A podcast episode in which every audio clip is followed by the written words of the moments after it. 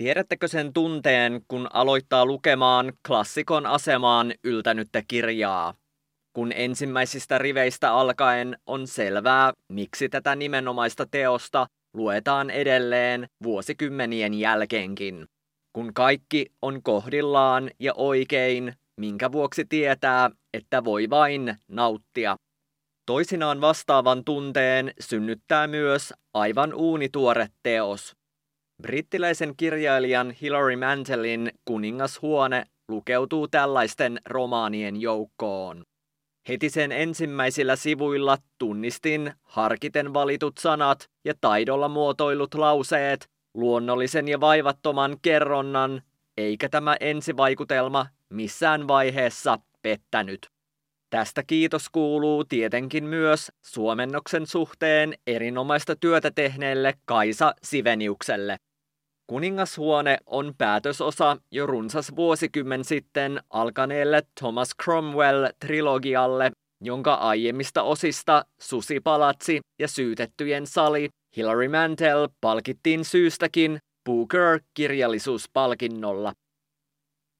Hän sulkee silmänsä. Mitä Jumala näkee? Cromwellinkö 54 vuoden iässään, koko painossaan ja painavuudessaan, villaan ja turkiksiin kääriytyneenä?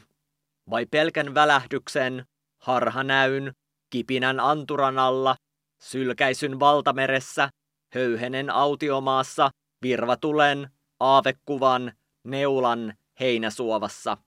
Jos Henrik on peili, niin hän on kalpea näyttelijä, vailla oman valon hehkua pelkän heijastuman varassa. Jos valo siirtyy, hän on poissa. Tämä Mantelin trilogia kuvaa Thomas Cromwellin nousua ja tuhoa. Aiempien osien tapaan kuningashuoneen ytimessä on Cromwellin suhde Henrik VIII Englannin kuninkaaseen, johon viittaa tämän päätösosan englanninkielinen nimi The Mirror and the Light, peili ja valo, jota selittää juuri hetki sitten lukemani lainaus. Kuninkaan luottomieheksi alhaisista oloista noussut Cromwell käytti Henrikistä tätä ilmaisua sanoen tälle, Teidän majesteettinne on ainoa ruhtinas. Te olette muille kuningashuoneille peili ja valo. Henrik makustelee kuulemaansa tyytyväisenä, ja tätä peilin ja valon suhdetta tämä kuningashuone romaani heijastelee. Kuningashuone jatkuu siitä, mihin edellinen osa syytettyjen sali jäi, eli siis Henrikin toisen vaimon, hetken kuningattarena toimineen Anne Boleynin teloituksesta. Kun kuningattaren pää on irti, asiaa kuninkaan hyväksi junailemassa ollut Cromwell kävelee pois. Anne Boleyn teloitettiin syytettynä valtiopetoksesta ja uskottomuudesta, mutta oikea syy oli toisaalla – hänen kyvyttömyydessään tuottaa miespuolista perillistä. Anne Boleyn ja Henrik saivat ainoastaan tyttären Elisabethin, joka sittemmin nousi valtaistuimelle Elisabeth ensimmäisenä kuningattarena, joka kiehtoo edelleen.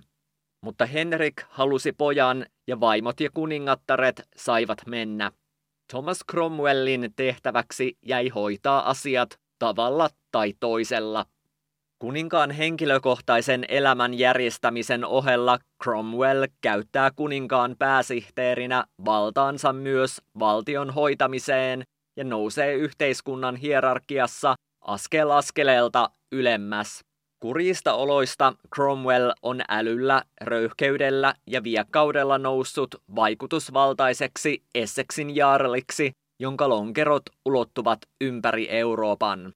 Tämän matkan aikana hän on kuitenkin luonut lukuisia vihamiehiä.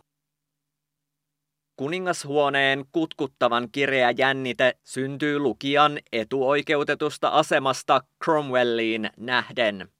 Romaanin alussa Cromwell kuvailee elävänsä kuudetta elämänsä nyt, kun hänestä on tullut kuninkaan pääsihteeri ja lordi. Cromwellin asemaa vankistaa se, että hänellä on korvat kaikkialla Mikään ei pysy häneltä salassa, ja romaanin maailmassa hän tuntuu olevan perillä kaikesta. Lukija kuitenkin tietää jotain, mitä Cromwell ei kykene näkemään. Tämän edessä siintävän tuhon. Cromwell tietää, että hänen onnensa on sidottu kuningas Henrik kahdeksanteen. Hilary Mantel on punonut kahden miehen tarinan upealla tavalla yhteen, ja vaikka lukija tietää, kuinka Cromwellille käy, tarinan suola on siinä, miten Mantel tulkitsee Cromwellin lopun ja siihen johtaneet syyt. Tämän elämä loppujen lopuksi ihmiselle järjestää. Sellaisen taistelun, jota ei voi voittaa, Cromwell ajattelee voimattomana kohtalonsa edessä. Vanhan, jopa kliseisen toteamuksen mukaan totuus on tarua ihmeellisempää.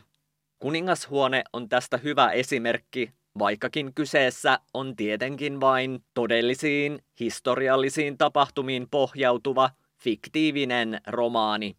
Nämä historian sanelemat linjat kuitenkin luovat herkullisen perustuksen tälle romaanitrilogialle, ja tämän vuoksi Hilary Mantel varmastikin alun perin tarttui aiheeseen.